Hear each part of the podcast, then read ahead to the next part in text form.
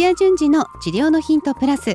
日本オランダ都市療法協会代表理事の土屋先生にお話を伺いながら進めていきます。この番組は治療家の皆さんへ届ける番組です。今日の質問は友人に勧められて先生のラジオを聞いている整体師です。患者様の50代女性なんですが全身がだるく疲れていると全身のほぐしを希望して来店してくれました。肩と首が硬いのですが本人は肩こりだという自覚はないようでした。いろいろ話を聞いていたら血圧が高いようです。今回は緩めにほぐしましたが、しっかり、がっつり、ほぐしても大丈夫でしょうか？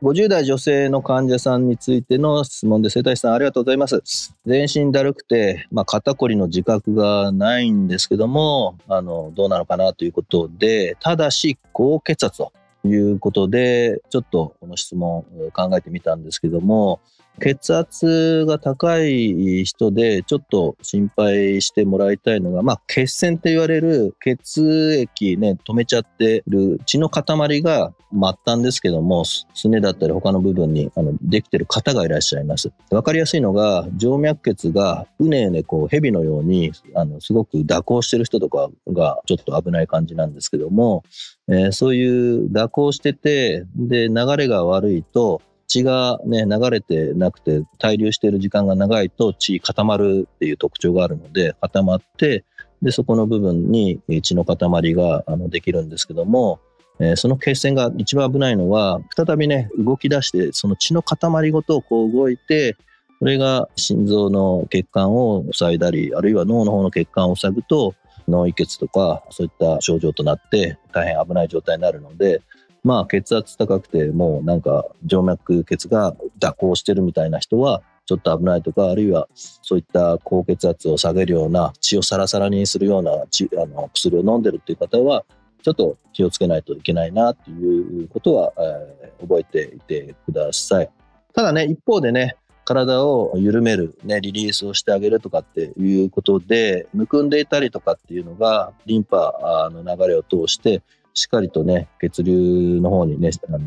大静脈の方で戻って、で、またね、血流をさらにね、あの、血液量を増して、こう流すっていうような方に働くば、血はサラサラしてる状態なので、そういった血栓が生まれにくいですし、血がしっかりと流れてると血栓ができにくいところがありますので、えー、緩めること自体はものすごくいいことですので、今回緩めにあのほぐしたけれども、全然しっかりとほぐしていただいても大丈夫かと思います。で、この女性の方なんですけども、まあ我々ね、えー、いろんな方触ってるので、肩こりすごいなと思ったんだけど、本人は自覚がないっていう方、えー、結構いらっしゃいますよね。で、腰がガチガチに固まってるんだけども、背中がガチガチに固まってるんだけども、自分はそんな背中がガチガチじゃないよっていうような自覚がない方もいらっしゃいますので、自覚がないなりに可動域だったりとかが多分ほとんどないと思いますので、自覚させてみるっていうことも手ですけども、ここの部分は、えー、お話をして、で、わからないようであれば、実際に首を動かしてもらって、動かないっていうのを自覚してもらうとかっていうことをすれば、